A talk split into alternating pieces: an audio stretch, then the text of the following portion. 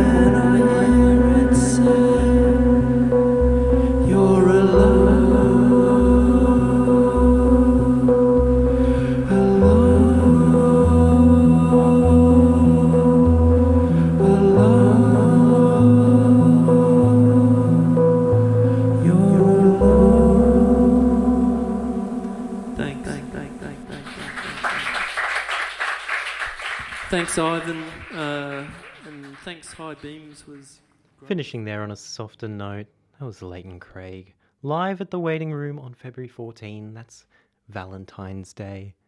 Leighton is one half of Primitive Motion, a Brisbane duo who recently released their debut album Worlds Floating By on Brisbane local label Bedroom Suck Records. It came out at the end of 2013. If you're wondering about the names of those songs from the top, they were Divided by Zero, Strange Tractor, My Mind, Sailing Away, Dark Well, San Suchi, Hymn for Ages, Martin Number Two, Cloud Cycling, and last there, the breathtaking Catch Me, I'm on Fire. We've reached a halfway point for the show. This is Live Delay, and I'm Josh. Next up, we have a fairly new electronic artist. She doesn't have any releases under her belt just yet, so it's imperative that you catch her in the wild, so to speak. Emma Wilson, aka High Beams, is riding the recent wave of techno revivalism, taking some deep sea pearls of wisdom from Drexciya, as well as more geographically appropriate acts like Scattered Order and the more recent Lace Curtain. As before, the set comes from Amateur Childbirth's Valentine's Day extravaganza at Brisbane's The Waiting Room. This is High Beams live at the Waiting Room on live delay.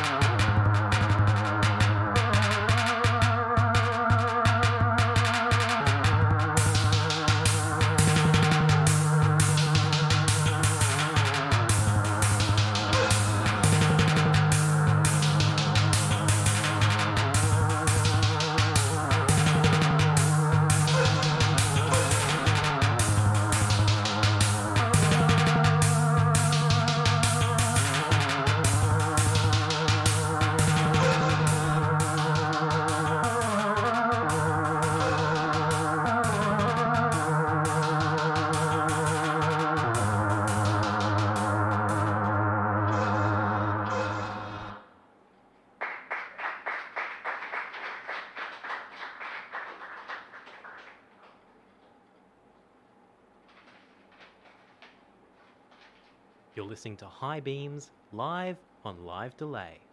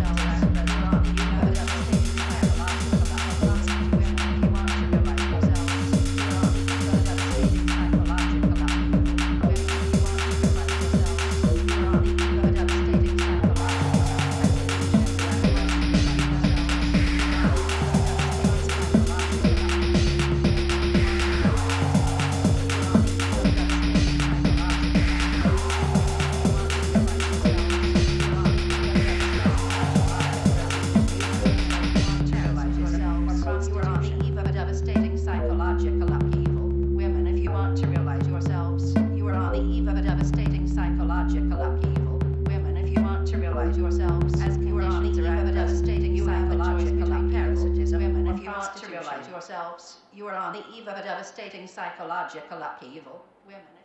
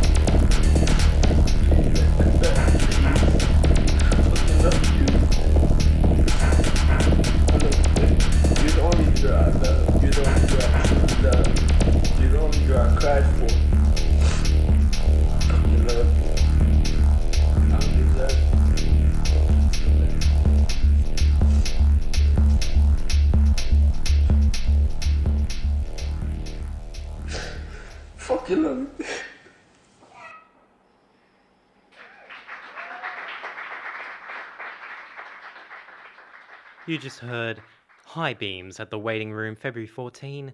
High Beams, aka Emma Wilson, was the opening act for Amateur Childbirth's LP launch in Brisbane. Although fairly new to the scene, she's already focusing a sharp, direct effort right into the feel good dancing culture of Brisbane. Music you can dance and think to at the same time.